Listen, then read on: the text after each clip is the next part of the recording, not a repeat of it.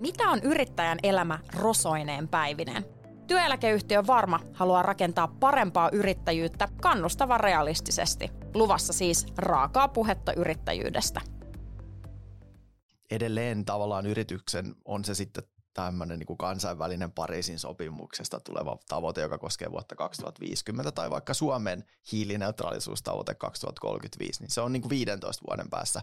Ja sun on helppo sanoa, että no me tavoitellaan sitä, mutta sitten sun pitäisi konkreettisesti niin kuin aina kaikessa, että on se mikä tahansa oma elämäntavan muutos, niin sunhan pitäisi jotenkin palotella se, mitä mä teen tänään, mitä mä teen huomenna, mitä mä teen vuoden päästä. Mitä on yrittäjän elämä rosoineen päivinen? Millaista on luottaa unelmiinsa ja pyörittää yritystä? Jos uupuu tai tulee konkurssi, miten siitä selviää? Työeläkeyhtiö Varma haluaa rakentaa parempaa yrittäjyyttä kannustavan realistisesti. Luvassa siis raakaa puhetta yrittäjyydestä. Mä oon Ina Mikkola, tervetuloa kuulolle. Mä väitän, että ei ole olemassa yritystä, jota ilmastokriisi ei koskettaisi, mutta miten maapalloa tuhoavan tapahtumasarjan voi kääntää kukoistavaksi liiketoiminnaksi? Tästä keskustellaan tässä jaksossa Nordean ilmastoasiantuntijan Matti Kahran ja Nyhtökauran luojan, tätä nykyään ruokastartup Onegobion toimitusjohtajan Maija Itkosen kanssa. Tervetuloa teille kummallekin. Kiitos. Kiitos. Meillä on aika iso teema, isot kysymykset, mutta meillä on myös tässä Maija, joka on äärimmäinen, äärimmäisen konkreettinen ilmastokriisin ratkaisija. Miltä tuntuu, jos näin sua puhutellaan? Aivan mahtavaa, koska vastuutahan ei koskaan ole ihmisellä liikaa. Sä tosiaan siirryit hiljattain Golden Green Foodsin innovaatiojohtajan paikalta tuoreen yrityksen Onego Bion toimitusjohtajaksi. Puhutaan kuitenkin alkuun tästä Golden Greenistä ja nyhtiksestä, joka on, enkä yhtään valehtele, yksi mun lempituote henkilökohtaisesti. Reetta Kivelän kanssa perustamaasi tämä yritys Golden Green on elintarvikealan yritys, joka siis valmistaa ilmastoystävällisempiä kasvipohjaisia proteiinin lähteitä. Mä luin, että sä tota sait idean nyhtökauraan, kun sä olit matkalla New Yorkiin. Kerro vähän lisää tästä idean synnystä. Se oli tällainen matka, jossa jossa kauheasti niin kun olin miettimässä, että mitenköhän mä nyt niin oikeasti haluaisin tehdä ja näin, että just se sen tyyppinen matkustaminen, kun pienet lapset kotona ja näin, niin ei ollut ehkä kauhean kivaa. Ja olin, olin ehkä tavallaan tietoisestikin halunnut niin istuttaa siemeniä sinne jonnekin mielen pohjukkaan, että mitähän sitä nyt oikeasti jossain vaiheessa lähtisi tekemään ja näin. Ja sitten satuin sieltä löytämään sieltä New York Timesista tämän artikkelin, jossa sitten kerrottiin, että fake meat finally tastes like chicken. Jotenkin se puhutteli mua kauheasti, että tässä niinku oikeasti ei ole yhtään mitään järkeä. Että miksi se on niinku fake meat, että ei toi niinku ratkaise oikeasti mitään. Ja miksi se on taste like chicken.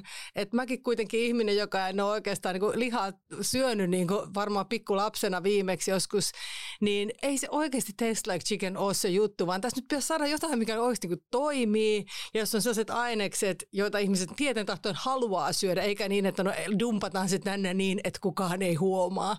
Ja tavallaan tästä ajattelusta lähti sellainen kehä sitten, että, että ihan oikeasti mehän voitaisiin käyttää kauraa tässä ja se on sellainen niin kuin tosi aliarvostettu raaka-aine ja mä kuitenkin näin sen kaurabuumin tulemisen silloin jo, että se oli tavallaan niin kuin selvästi siellä kuplimassa jo pinnan alla.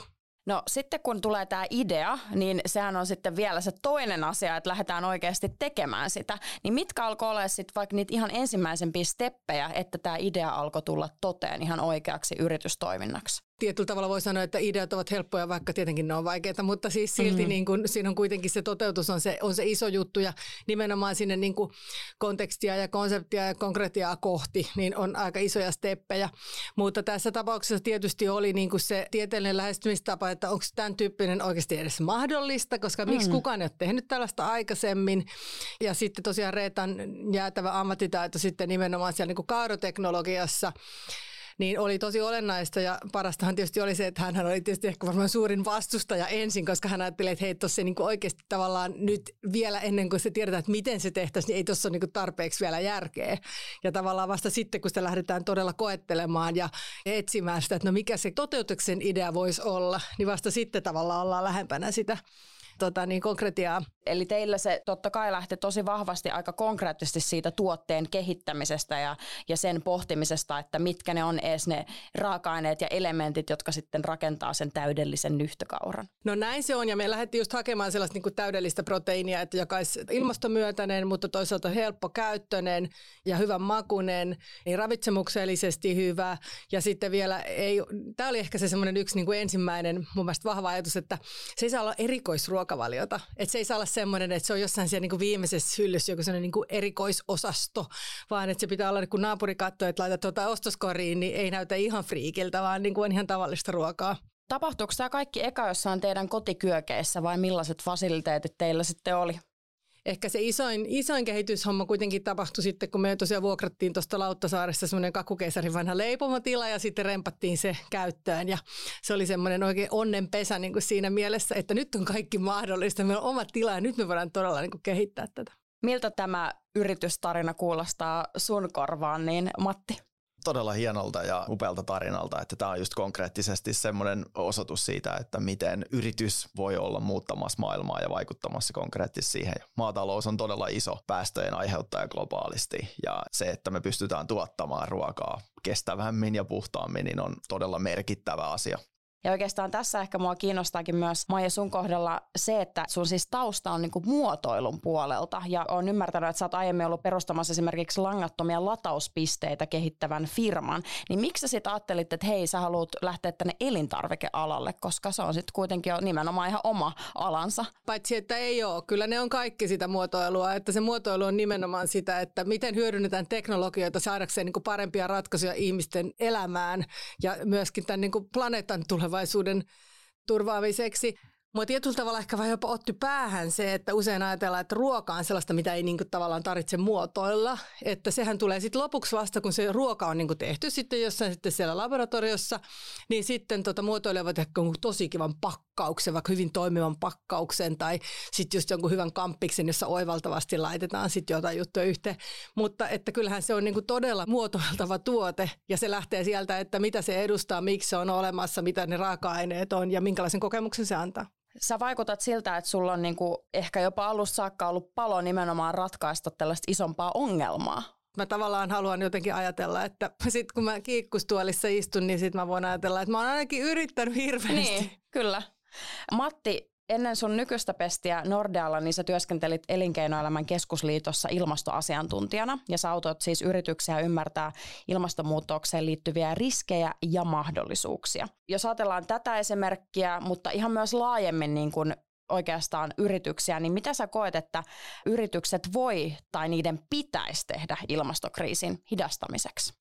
No yritysten voi ja pitää tehdä tosi paljon, että ensinnäkin jos ajatellaan se, että mistä päästöt syntyy, niin esimerkiksi puolet Suomen päästöistä tulee siitä, että me tuotetaan energiaa, jota ihmiset käyttää, tai sitten teollisuus tuottaa paljon päästöjä, ja silloin nämä yritykset, jotka tuottaa Suomen mittakaavassa ja Euroopan mittakaavassa paljon päästään, niin totta kai niillä on vastuu yrityksinä sitten myöskin, ja heidän omistajat ja sijoittajat odottaa, että niille päästöille tehdään ja niitä vähennetään, että se on ihan semmoinen niin yhteiskuntavastuuasia.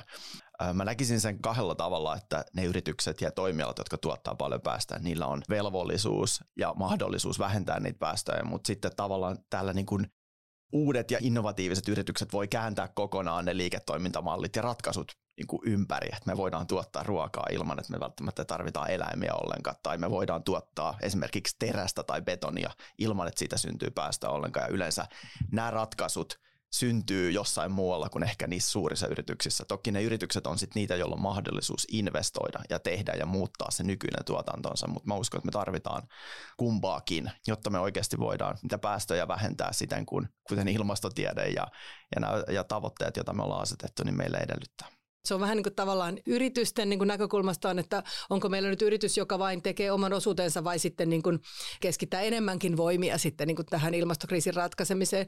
Toisaalta sulla on niin kuin yrittäjät, jotka saattaa olla ehkä sellaisia ihmisiä, jotka mieluummin on näin, että okei, lähdekö mä niinku aktivismin tielle tai lähdekö mä niinku, tiedätkö, jollain muulla tavalla niinku johonkin erilaisten järjestöjen kautta tai jotenkin poliittisen niinku painostuksen kautta tai mitä ikinä, lähdekö mä niinku sieltä kautta vai teekö mä sitten esimerkiksi yritystoiminnan kautta. Ja toi on mun mielestä niinku tosi mielenkiintoinen ajatus, että okei, no onhan tässä nyt Greta Thunbergia ja muita, jotka on vain pelkästään olemalla äänekkäät, niin saa nyt hirvittävästi aikaan. Mutta me tavalliset talliaiset, niin usein on kyllä niin, että ehkä tavallaan, että laittaa niin kuin sitä, sitä tavallaan bisnestä pyörimään, niin saattaa olla paljon tehokkaampaa, koska se kerryttää sitä ja se tavallaan niin kuin pistää sitä pyörää pyörimään ja, ja toteuttaa sitten tavallaan sitä skenaaria niin eteenpäin ja eteenpäin. Että tota, jos, on, jos vain sen äänekkyyden kautta, niin sitten pitää olla jatkossakin äänekäs, pitää, pitää niin koko ajan jatkaa sitä, mutta tavallaan se yritystoiminta voi parhaassa tapauksessa alkaa pyörittää itse itseään. Se on just näin. Ja ehkä mä uskon, että niin kuin monissa näissä kysymyksissä, on se kyse ruoka tai liikkuminen, ihmisiähän ei kiinnosta tavallaan, että millä tavalla se toteutetaan, vaan se on se palvelu tai tuote, mitä halutaan. Ja sitten, että jos siellä muuttuu se, että se voidaan tehdä päästöttömästi, niin loppupelestä kuluttaa ei tavallaan kiinnosta se, vaan että esimerkiksi ruoan osalta niin ihmiset varmaan haluaa niin kuin hyvää maistuvaa ruokaa, joka on vielä varmaan kohtuuhintasta, että juuri nimenomaan, että yritys voi vaikuttaa siihen, että minkälaisia tuotteita markkinoille tuodaan ja tarjotaan ja minkälaista valikoimaa ja mahdollisuuksia siellä on. Mutta jos mietitään just nimenomaan sitä, että kun nyhtökaura tuli kauppoihin ja, se, ja jengi niinku siis halusi sitä niin paljon, että se loppui sieltä hyllyistä, niin, niin sehän on siis tosi myös suurta siis hyvällä tavalla vallankäyttöä, että tuodaan nimenomaan markkinoille uusi tuote, jota on haluttu niin paljon, että ei sitä edes tiedetty. Mm. Ja sitten sit se vaikuttaa jo siihen, että kuinka myös kilpailijat alkaa käyttäytymään, että tavallaan muutkin tajuu, että aa, jengi oikeasti haluaa tätä. Mutta jos mietitään vielä just tämän vallan kautta, niin miten sä Matti näet, että, että miten niin kuin kaikilla eri tavoilla yritykset voi käyttää tätä valtaa tässä ilmastokriisin taklaamisessa.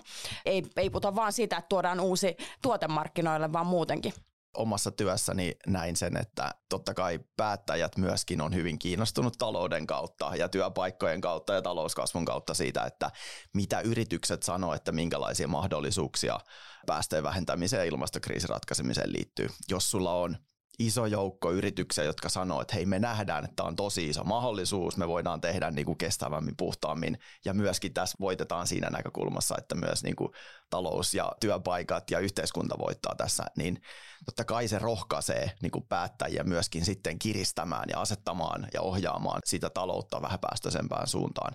Että tavallaan Tämä toki vaihtelee hirveän paljon se, että ootko sä niinku todella iso yritys, pörssiyhtiö, jolla on niinku todella paljon näkyvyyttä ja valtaa ja myöskin ehkä median kautta valtaa. Että onhan se myöskin se uskottavuus siitä, että jos jonkun ison yrityksen toimitusjohtaja puhuu, ensinnäkin sanoo, että tämä on nyt vakava paikka, meidän on pakko toimia ja meidän pitää tehdä ja myöskin, että tämä on mahdollista, tämä muutos ja tämä on hyvä ja kannattava, niin totta kai sillä on iso vaikutus myöskin siihen julkiseen keskusteluun.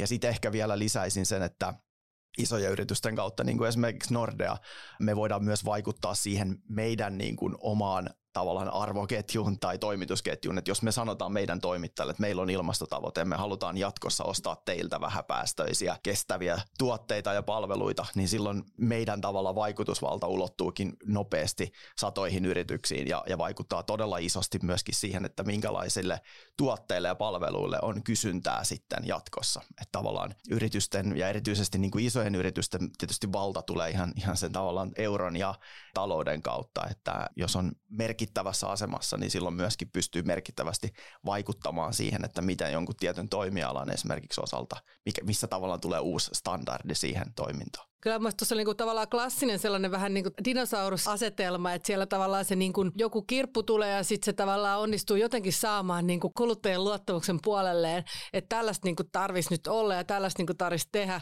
Ehkä aika paljonkin niinku tavallaan noissa isommissa yrityksissä saattaa olla sellaista niinku tiettyä, vähän niin kuin housut kiintussa kiinni jäämistä, hmm. koska, koska oikeastaan niinku se, että kyllähän se niinku lähtökohtaisesti tietysti on ollut ajatuksena, että hei, me tiedetään, että mihin se on menossa ja mitä on tapahtumassa ja niinku tavallaan näin, että meillä meillä on kuitenkin ollut ne raportit ja kaikki. Mutta sitten on tavallaan tällaisia niin kuin bubbling under-ilmiöitä, jotka yhtäkkiä pulpahtaa pintaan ja se kuluttajien tavallaan niin kuin puolelleen saaminen tapahtuukin niin kuin todella nopeasti. Että sitten se onkin tavallaan, että hetkinen, että eihän tämä nyt niin kuin vielä näin pitänyt olla, että tämähän piti olla semmoinen niin ehkä pikkuhiljaa tuleva juttu ja näin. Siinä oli niin kuin todella jännittävä kyllä se, että se oli tosiaan se 2016, kun tota, niin lanseerattiin nämä, nämä ensimmäiset tuotteet ja tavallaan se nyt oli ihan semmoista, niin kuin, että kun sitä piti niin vähäisesti tehdä, kun sitä kaikki ne revittiin meiltä. Niin tota, sitten sen seuraavan vuoden tammikuussa 52 tuotetta tuli siihen samaan kategoriaan, muita lanseerauksia. Ni, niin kuin, että tavallaan kyllä siellä on muutamissakin neukkareissa varmaan käyty sellainen, että ei hitto sentään, että täytyyhän me nyt niin kuin jotain pystyä tähän tekemään. Ja tietysti siis se, että tuossa on niin kuin, toi ei ole vaan nyt niin kuin tavallaan yksi, vaan että siellä on monissa alikategorioissa, että on nämä tavallaan niin kuin lihavaihtoehdot, mutta sitten on tavallaan nämä niin kuin maitotuotteiden vaihtoehdot, jotka alkaa olla jotain 15 prosenttia. Mm, kyllä. Sitten tota, niin, niin kuin lehmämaitopohjaisista tuotteista. Musta se on niin todella hieno ajatus vaan se, että okei, on niin pakko muuttua. Ja sitten tavallaan, jos siellä on oltu, oltu varauduttu siihen ja hei, että okei, että tapahtuu asioita, nyt mennään, niin ei se välttämättä olekaan mikään ongelma. Että jollekin isolle yritykselle, että no tältä näyttää, kyllähän me nyt rahaa halutaan, pistetään oikeasti uutta, uutta tuotetta putkeen ja niin kuin, tiedätkö, ollaan mukana tässä. Et se on mun mielestä tosi niin kuin sillä lailla valosaa, että harva, harva iso yritys nyt kuitenkaan sillä lailla haluaa toimia, että ei me teemme ikuisesti tätä, mikä on A epäkestävää ja B kuluttajat niin kuin on jo muualla. Se on just näin ja, ja mun mielestä toi on niin kuin nähtävissä tosi monella toimialalla nyt, että ajatellaan vaikka mitä puhuttiin muutama vuosi sitten sähköautoista ihmistä, että no ei niitä toimia, ei niitä kukaan halua ja nyt yhtäkkiä autokauppiatkin sanoo, että ihmiset osta muuta kuin, kohta muuta kuin sähköautoja. Tai vaikka Suomessa vielä ei ole montakaan vuotta sitten, kun puhuttiin, että tuulivoima ei ikinä tule ole merkittävä sähkön tuotannon muoto ja nyt se on kohta jo muutaman vuoden päästä niin kuin viides osa meidän koko sähkön tuotannosta Suomessa. Että tavallaan tämä on juuri se edelläkävijäyritys, että sä konkreettisesti osoitat, että sille tuotteelle, sille on olemassa kysyntää, tämä on kannattavaa, ihmiset haluaa sitä ja sitä kautta sä tavallaan pystyt murtamaan ja muuttamaan sen markkinan myöskin ja miten, miten ihmiset ajattelee ja suhtautuu siitä, että pitäähän näistä monista asioista, niistä pitää tehdä niin kuin haluttavia ja niistä pitää mm. tehdä kiinnostavia jotta niihin niin kuin lähdetään ja, ja myöskin tavallaan tämä ilmiöhän sitten ruokkii itseensä, mm. että just tämä niin vegebuumi on mun mielestä hyvä, että kun Keskon K-kauppiat on sanonut, että vegehyllyt kasvaa joka vuosi monta metriä ja he tarjoaa, koska sille on kysyntää, niin. että se ei ole mikään enää, että marginaalissa jotkut ihmiset haluaa mm. kasvispohjaisia vaihtoehtoja, mm. vaan ihan oikeasti jokaisessa perheessä niin kuin, tota, ja kotitaloudessa ne on, ne on aidosti niin kuin olemassa siellä rintarinnan sitten niiden eläinpohjaisten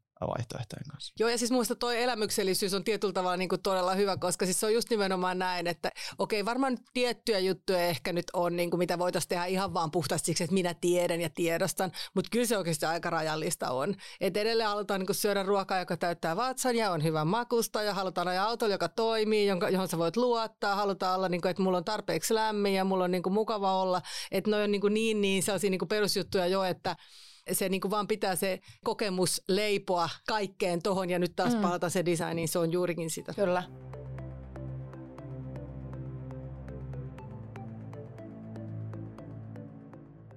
Mikä teidän fiilis on siitä, että onko jopa niin, että kuluttajat saattaa olla valmiimpia kuin mitä sitten yritykset on? Vai, vai onko tässä myös tapahtunut niin kuin joku muutos, että, että yrityksetkin nyt on jotenkin enemmän hereillä? Vai onko tässä vielä sellaista jotenkin pelkoa, että onko just tämä nyt sitä bisnestä, mikä on aidosti kannattavaa, viitsitäänkö me tehdä näin vai mikä on teidän niin kuin fiilis?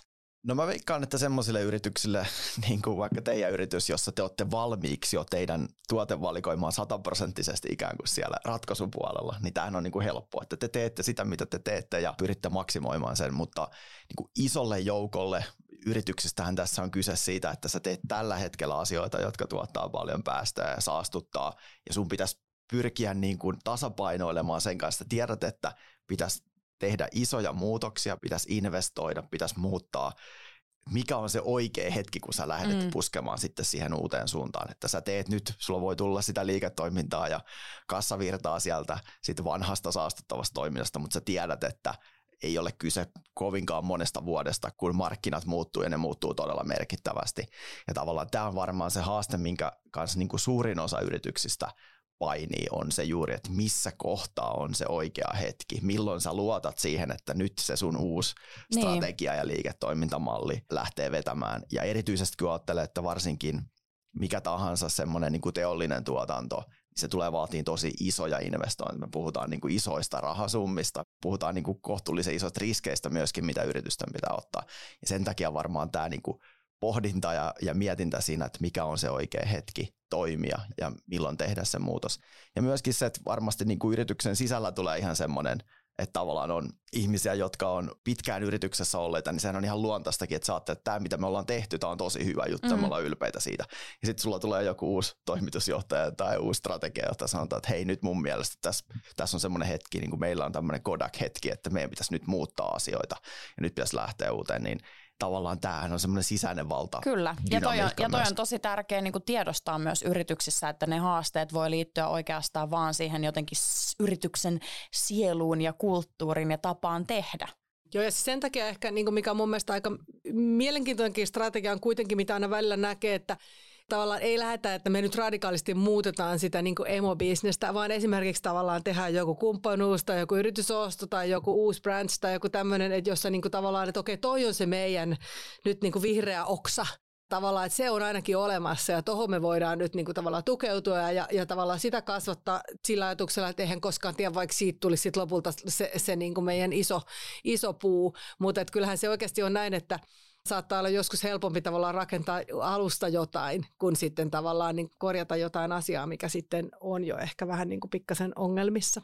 Tämä asia koskee aika monella tapaa yrityksiä riippuen juurikin siitä, että mitä se yritys tekee. Et meillä on tällaisia lafkoja kuten Golden Green ja Onego, jotka ratkaisee selkeästi jotakin olemassa olevaa ongelmaa, eli tuo markkinoille kasviperäisiä tuotteita eläinperäisten rinnalle tai tilalle. Sitten meillä on yrityksiä, jotka itse asiassa voi nimenomaan muuttaa sitä vaikka niin sanottua haitallista liiketoimintaansa jotenkin parempaan päin. Ajatellaan vaikka, että esimerkiksi tämmöinen perinteinen joku lihatalo alkaisikin muuttaa sen toiminnan kasviperäiseksi. Ja sitten meillä on jäätävä kasa yrityksiä, joiden tehtävä ei välttämättä suoranaisesti ole ns. ratkoa ilmastokriisiä, mutta hehän tietenkin ovat osa tätä maailmaa ja, ja heidän toimintansa vaikuttaa tähän maailmaan ja voivat tviikkauksia siellä täällä tekemällä, niin muuttaa aika merkittävästi sitä, että mikä heidän kuorma tähän maailmaan on. Mutta jos mietitään niin kun ehkä just tämän kannalta, että oli kyseessä sitten vaikka joku fysioterapeutti, rakennusfirman pomo tai IT-firma, niin miten sitten tällaiset lafkat voi omaa toimintaansa muuttamalla tehdä siitä yritystoiminnasta niin, kuin niin sanotusti ilmastoystävällisempää? Kyllä kaikella yritystoiminnalla niin on oma jalanjälkensä ja, ja vaikka tosiaan ei olisi joku iso teräksen valmistajayhtiö tai sementin valmistaja, niin kaikki yritykset kuitenkin käyttää energiaa jossain muodossa, on joku toimitila ja tulee sähköä ja lämpöä ja varmasti työntekijät liikkuu eri tavoin ja se tuottaa päästöjä ja käytetään fossiilisia polttoaineita näin. Ja ehkä tavallaan se tärkein olisikin juuri se, että tiedostaa ja ymmärtää sen, että missä sen oman liiketoiminnan päästöt on. Yleensä ne on juuri tämä niin kuin mitä meillä arjessakin on. Meillä on toimitila, tai me asutaan jossain ja siellä käytetään sähköä ja lämpöä, siitä syntyy päästä. Me liikutaan jotenkin Yleensä on se sitten autolla tai lentämällä tai junalla, siitä syntyy jotain päästöjä. Ja sitten on tietysti myös tämä ruokailu ja arjen valinnat.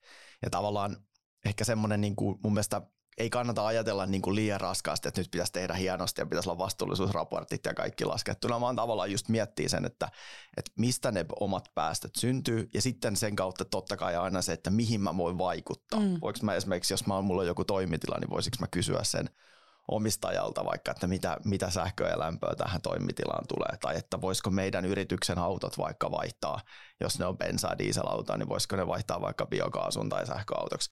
Koska monesti myös näissä on se, että puhtaasti säästämällä, vähentämällä tai tehostamalla sitä energian käyttöä, niin sä myöskin säästät siis konkreettisesti rahaa. Että niin, tai tuhlataanko vaikka jotain raaka-aineita, niin, se, niin kuin, sehän on yleensä aina nimenomaan luonnonvarojen tuhlaamista, Kyllä. mutta se on myös rahan tuhlaamista. Kyllä näin. Siis on tietenkin hirveän hyvä, että niitä tehdään suunnitelmia ja, ja selvitetään ja kaikkea näin, mutta ei saisi tavallaan tehdä sitä virhettä, että kaikki niin kuin resurssit on jo mennyt, kun on tehty niin järkyttävän iso työ siihen, että on tavallaan tehty ne niin kuin tutkimukset ja sitten suunnitelmat siitä, että okei, niin kuin mitä pitäisi tehdä ja ne niin kuin tavoiteasetannat.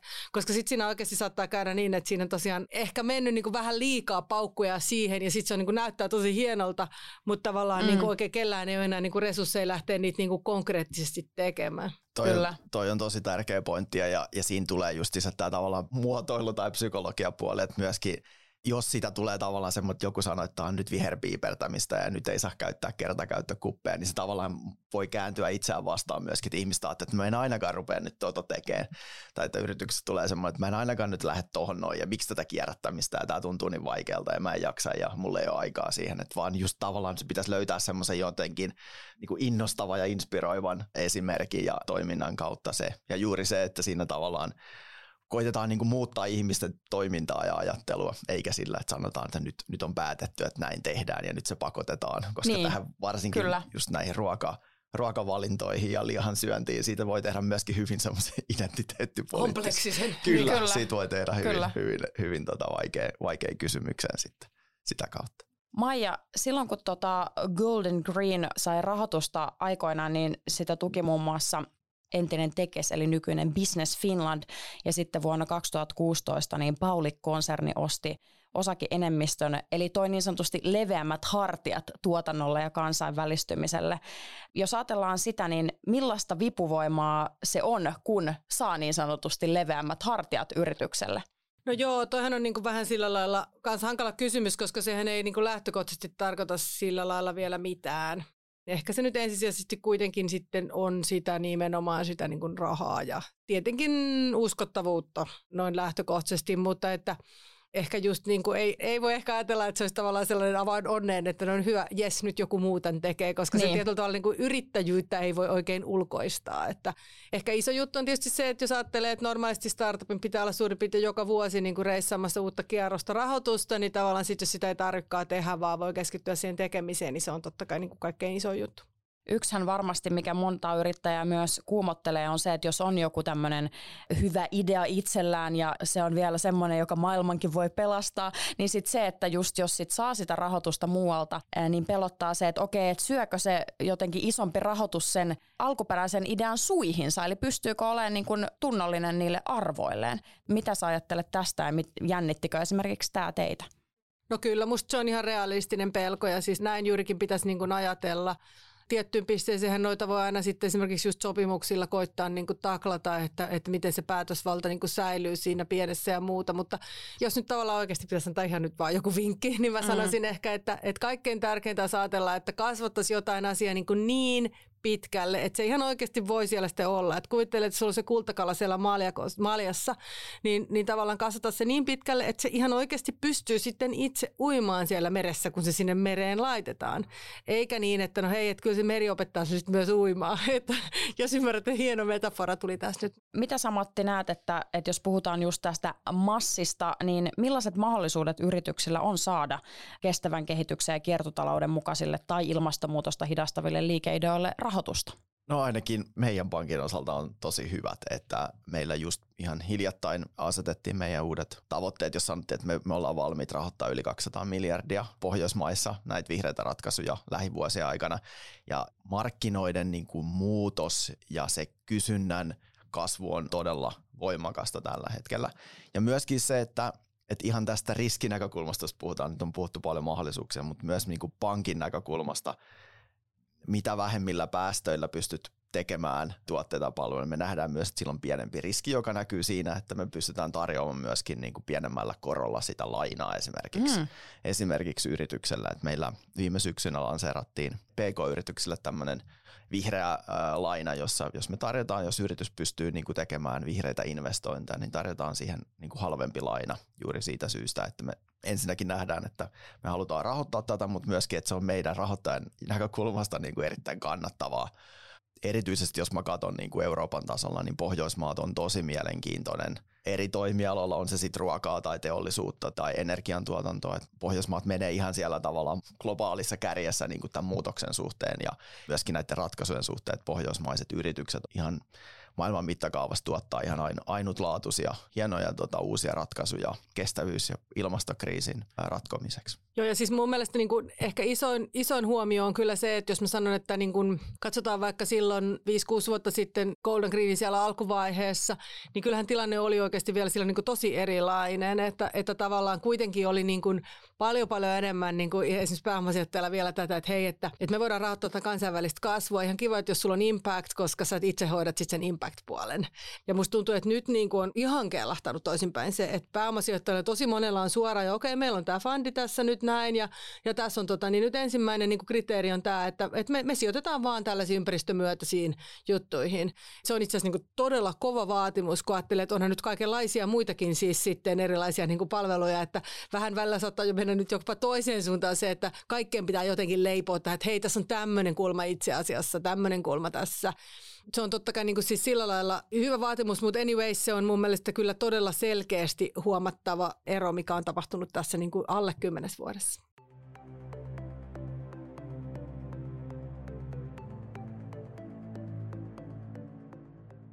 Maija, tuore yritys Onego, jota nyt pyörität, niin on siis tutkimuskeskus VTTltä ponnistava tapa tuottaa valkuaisproteiinia ilman kanaa bioreaktorissa.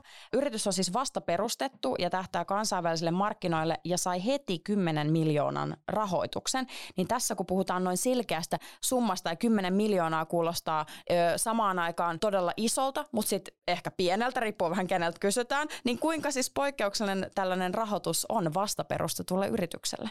Niin, ehkä se Suomen mittakaavassa tosiaan on siemenrahoitukseksi aika mittava. Ja itse ajattelen, että muista kaikista hienointa, että yritys oli niin kuin käytännössä kaksi viikkoa vanha siis, kun tämä raha niin kuin meille tuli. Että se tuota, voi leijoa loppuelämänsä. mutta tota, anyways, tätä oli tietenkin valmisteltu pitkään ja sitten se yrityksen konkreettinen perustaminen oli vain yksi osa tästä nyt, kun siellä oli niin kuin tuhat muutakin niin kuin action pointtia, mitä oli listalla. Joka tapauksessa siis tämähän on niin kuin tavallaan esimerkki taas sit sellaisesta alasta, jossa on oikeasti niin kuin todella tyhmää olisi ottaa sille liian pieni rahoitus sinne alussa, koska se on tavallaan se biotekninen kehittäminen on kuitenkin sellaista, että mm. Niitä yksinkertaisesti on vaan pakko tehdä niitä niin kuin tutkimuksia monella suunnalla, että tavallaan, että jos on niin kuin yksi kortti, mikä pelaa, että se oli tässä, jos se ei onnistunut, niin unohda koko juttu, eihän siinä ole niin kuin mitään järkeä. Ehkä niin kuin meillä se oli kuitenkin siinä mielessä myös aika selkeä, että kun katsoo tuota kansainvälistä kenttää, tähän ei niin kuin sillä lailla ole suomalainen yritys varsinaisesti, vaan tämä on kyllä niin kuin tosi vahvasti tuossa solumaatalouden niin kansainvälisellä kentällä, niin toi alkaa olla kuitenkin siis semmoinen, että tämän kokoisia rundejahan siellä niin kerätään. Ja ettei tavallaan etukäteen jo sitten itseänsä sulje pois siitä se tietysti auttoi paljon asiaa, että se oli mulle niin kuin sillä lailla tuttua, että jos olisi nyt tavallaan ihan niin kuin vain pelkästään tutkijataustaiset ihmiset lähtenyt itsestään niin kuin rahaa keräämään, niin se ei varmaan olisi ollut ihan yhtä helppoa sitten saada. Maija, sieltä Golden. Greenillä, kun te kehititte nyhtökauraa ja näin, niin te selvititte tosi tarkkaan tuotteiden päästöt, niin kuin raaka-aineiden tuotannon, pakkausten ja kuljetusten osalta. Ja se kuulostaa mun korvaan aika haastavalta, niin kuinka haastavaa se oli? Koska tämä on myös semmoinen asia, mitä varmasti moni, varsinkin aloitteleva, mutta jo toimiva yrittäjä miettii, että miten sitä nyt sitten selvitetään, kun niitä komponentteja, palasia ja asioita on niin paljon.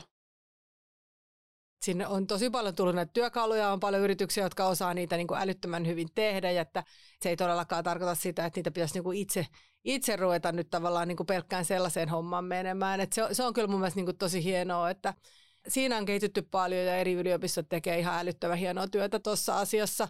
Mm, me ei aloitettu kylläkään siis tota Golden Greenia niin, että me olisi niin kuin ensin tehty tavallaan kokonaisvaltaisesti mm. elinkaarianalyysit, koska eihän se ollut edes mahdollista, kun ei meillä ollut niin. sitä tuotetta. Et me lähdettiin ensin nyt niin kuin tavallaan näistä ihan tällaisista niin kuin maalaisjärjen perusolettamuksista, että kun meet niin kuin tiettyjä tota, niin reittejä pitkiä valitset tietynlaiset raaka-aineet, niin ei se nyt ainakaan huonompikaan voi olla.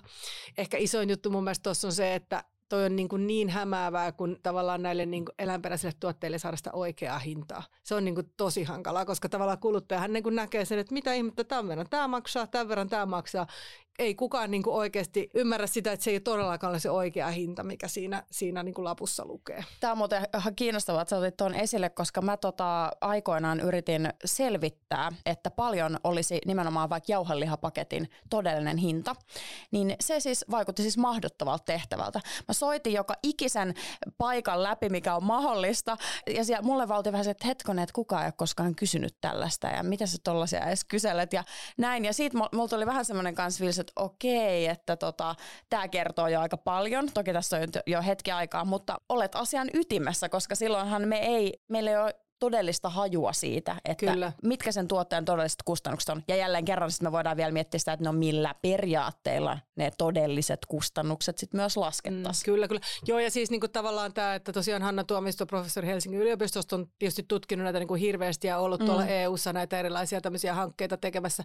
Siis se on todella vaikeaa, koska sitten siinä tulee kysymys, että mitä sä lasket niinku niin. mukaan. Että tavallaan laskeeko esimerkiksi niinku vaikka lehmän nahka, onko se nyt niinku päätuote vai onko se vaan nyt joku sivuvirta kierto, joka onnellisesti hyödynnetään. Siis niin, siinä on niin kuin tosi paljon näitä erilaisia näkökulmia, mutta silti mun mielestä toi on kyllä yksi sellainen juttu, että mä todella toivon, että joku kuulija niin kuin on, on sellaisessa asemassa, joka voi esimerkiksi tarttua tuohon ja oikeasti tehdä sellaisen stadin, jossa selvitetään, että paljonko se jauhelihapaketin tai maitolitran oikea hinta on ja sitten tavallaan julkistaa se, koska kyllä ihmisillä on ihan oikeasti oikeus tietää yksi aika kiinnostava selvitys, saksalainen New Climate Institute tutki sitä, että mitä, mitäs nämä maailman 25 suurinta yhtiötä on tehnyt päästölupausten suhteen, niin sieltä kävi muun muassa ilmi, että monet suuryritykset, kuten Amazon, Ikea, Nestle ja Unilever, niin epäonnistuivat näiden nykytietojen valossa näiden lupauksissaan, varsinkin jos siellä puhutaan nollapäästöistä. Eli siis kunnianhimoiset tavoitteet on vaikuttaneet olevan vailla todellista sisältöä. Mitä sä Matti ajattelet, että, että miksi vielä vaikka ihan valtioiden, mutta myös tällaisten isojen yritysten tavoitteet jää tällaiseksi sanahelinäksi? Yrityksen on kohtuullisen helppo tällä hetkellä sanoa, että olen hiilineutraali 2050 mennessä, tai että mm. aiomme investoida, tai meillä on just joku erillinen tämmöinen käsivarsi, joka rupeaa nyt kehittämään jotain vihreitä ratkaisuja näin. Mutta sitten jos katsotaan sitä isoa volyymiä ja sitä, että mitä se yritys tällä hetkellä tekee, mihin se investoi, jos katsotaan vaikka öljyyhtiöitä, niin tämähän on ihan niin kuin krooninen ongelma, että siellä on edelleen niin kuin 99 prosenttia investoinnista menee vaikka sitten niin kuin öljy- ja kaasutuotannon kasvattamiseen ja investointeihin. Eli se mun se ristiriita tai se hankaluus tulee tällä hetkellä siitä, että edelleen tavallaan yrityksen on se sitten tämmöinen niin kuin kansainvälinen Pariisin sopimuksesta tuleva tavoite, joka koskee vuotta 2050, tai vaikka Suomen hiilineutraalisuustavoite 2035, niin se on niin kuin 15 vuoden päässä.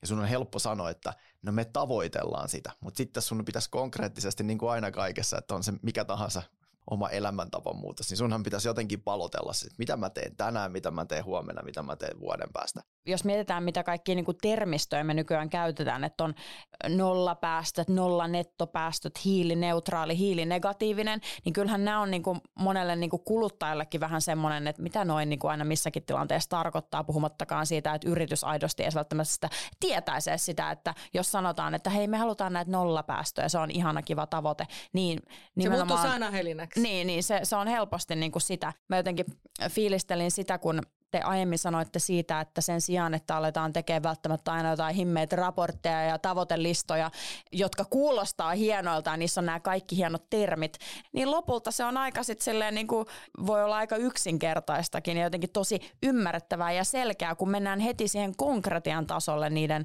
niiden sanahelinoiden sijaan.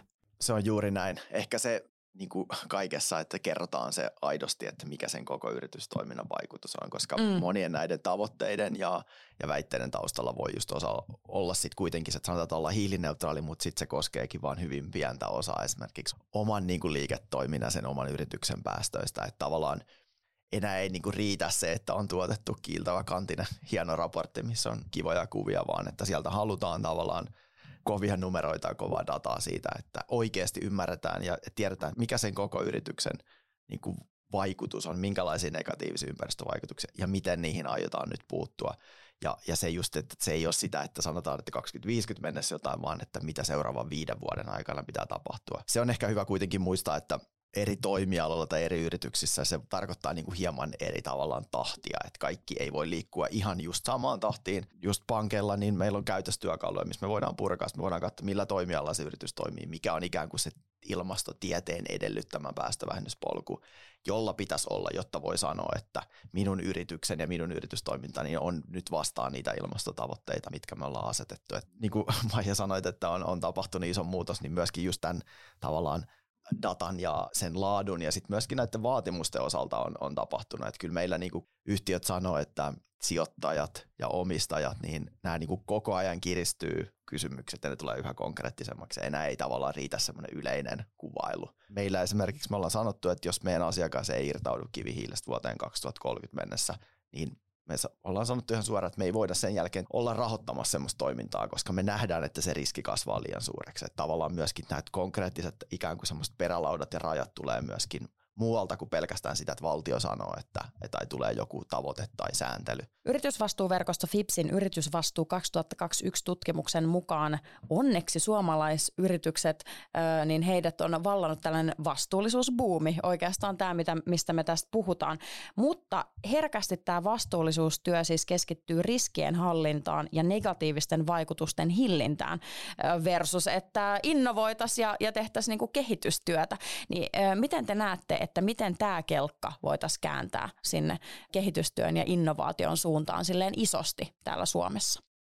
No se innovaatio tietysti lähtee aika paljon just nimenomaan näistä kuluttajan vaatimuksista ja sieltä, mistä aikaisemmin puhuttiin sieltä kokemuksellisuudesta ja elämyksellisyydestä, että se on ehkä paras tota, niin, boosteri, boosteri innovoinnille sitten, että jos tavallaan niin kuin kategoriassa muut tuottavat jo kiehtovampia ja kiinnostavampia tuotteita ja palveluita. Kyllä mä niin kuin näen, että toi startupien tekemä työ ja se, se semmoinen niin kuin ylipäätään ajatus siitä, että tarviiko kaikkea, ihan kaikkea tehdä itse vai voisiko jotain niin kuin tavalla ulkoista innovaatio kuitenkin myös hyödyntää tavalla tai toisella, niin on, on myös semmoinen nouseva juttu.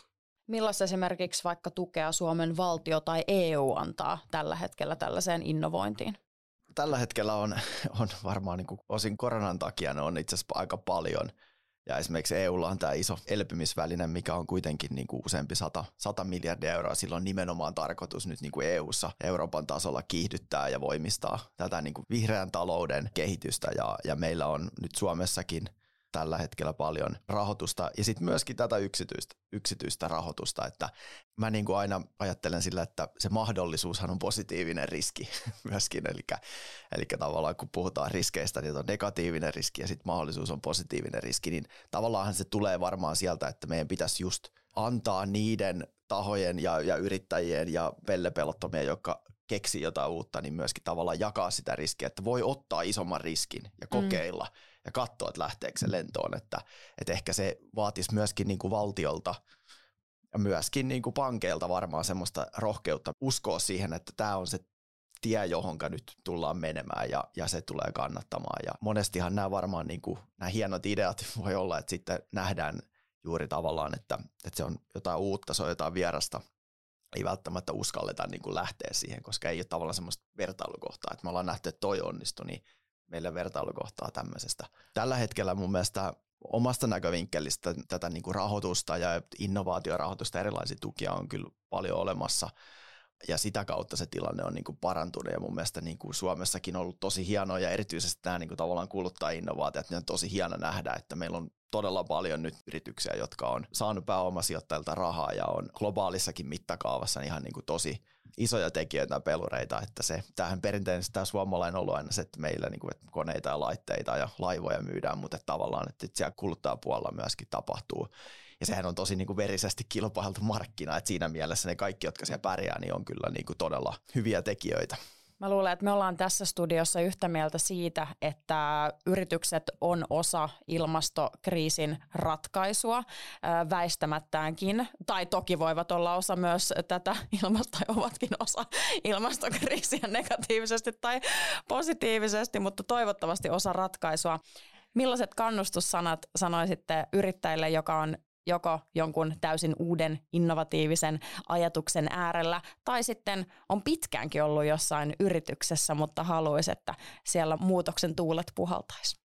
Joo, no mä voisin ainakin sanoa omalta kohdalta, että kannattaa onnitella itseään siitä, koska tavallaan niin kuin monet eivät pysty näkemään asioita tavallaan sen tämänhetkisen todellisuuden ulkopuolelle. Eli tavallaan se on ihan ok olla vähän hullu, jos vaan niin kuin yhtään keksii, mihin sitä niin kuin kanavoi. Ja, ja mun mielestä se ajatus siitä, että hei, se voi olla, että sä oot koko ajan ollut oikeassa. Että ei se välttämättä, jos asiat on nyt toisella tavalla ja sulla oli joku toinen ajatus, niin se voi ihan hyvin olla, että sä oot silti ollut koko ajan oikeassa usein niiden ideoiden surma on just se, että kun sit niitä tavallaan lähdetään vähän liian raakileena ja sellaisena niin kuin epämääräisenä mössönä niin kuin viemään eteenpäin, niin kukaan ei oikein niin kuin saa sitä kiinni. Ja sitten se vähän niin kuin jää siihen, että no okei, jos sä mietit tuota vähän eteenpäin.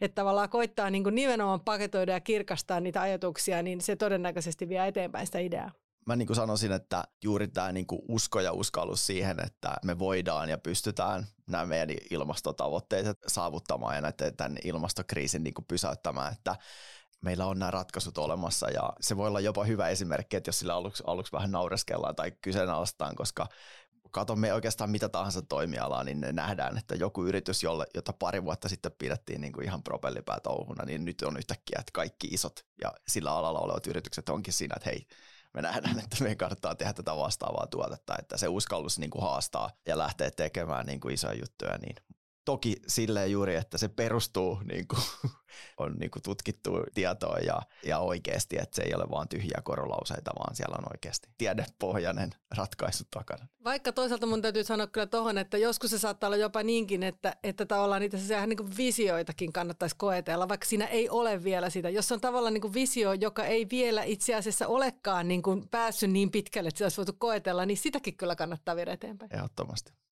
Kiitos teille, ihanat vieraat. Tämä oli ehdottomasti inspiroivaa ja raakaa puhetta yrittäjyydestä. Kiitos kun kuuntelit.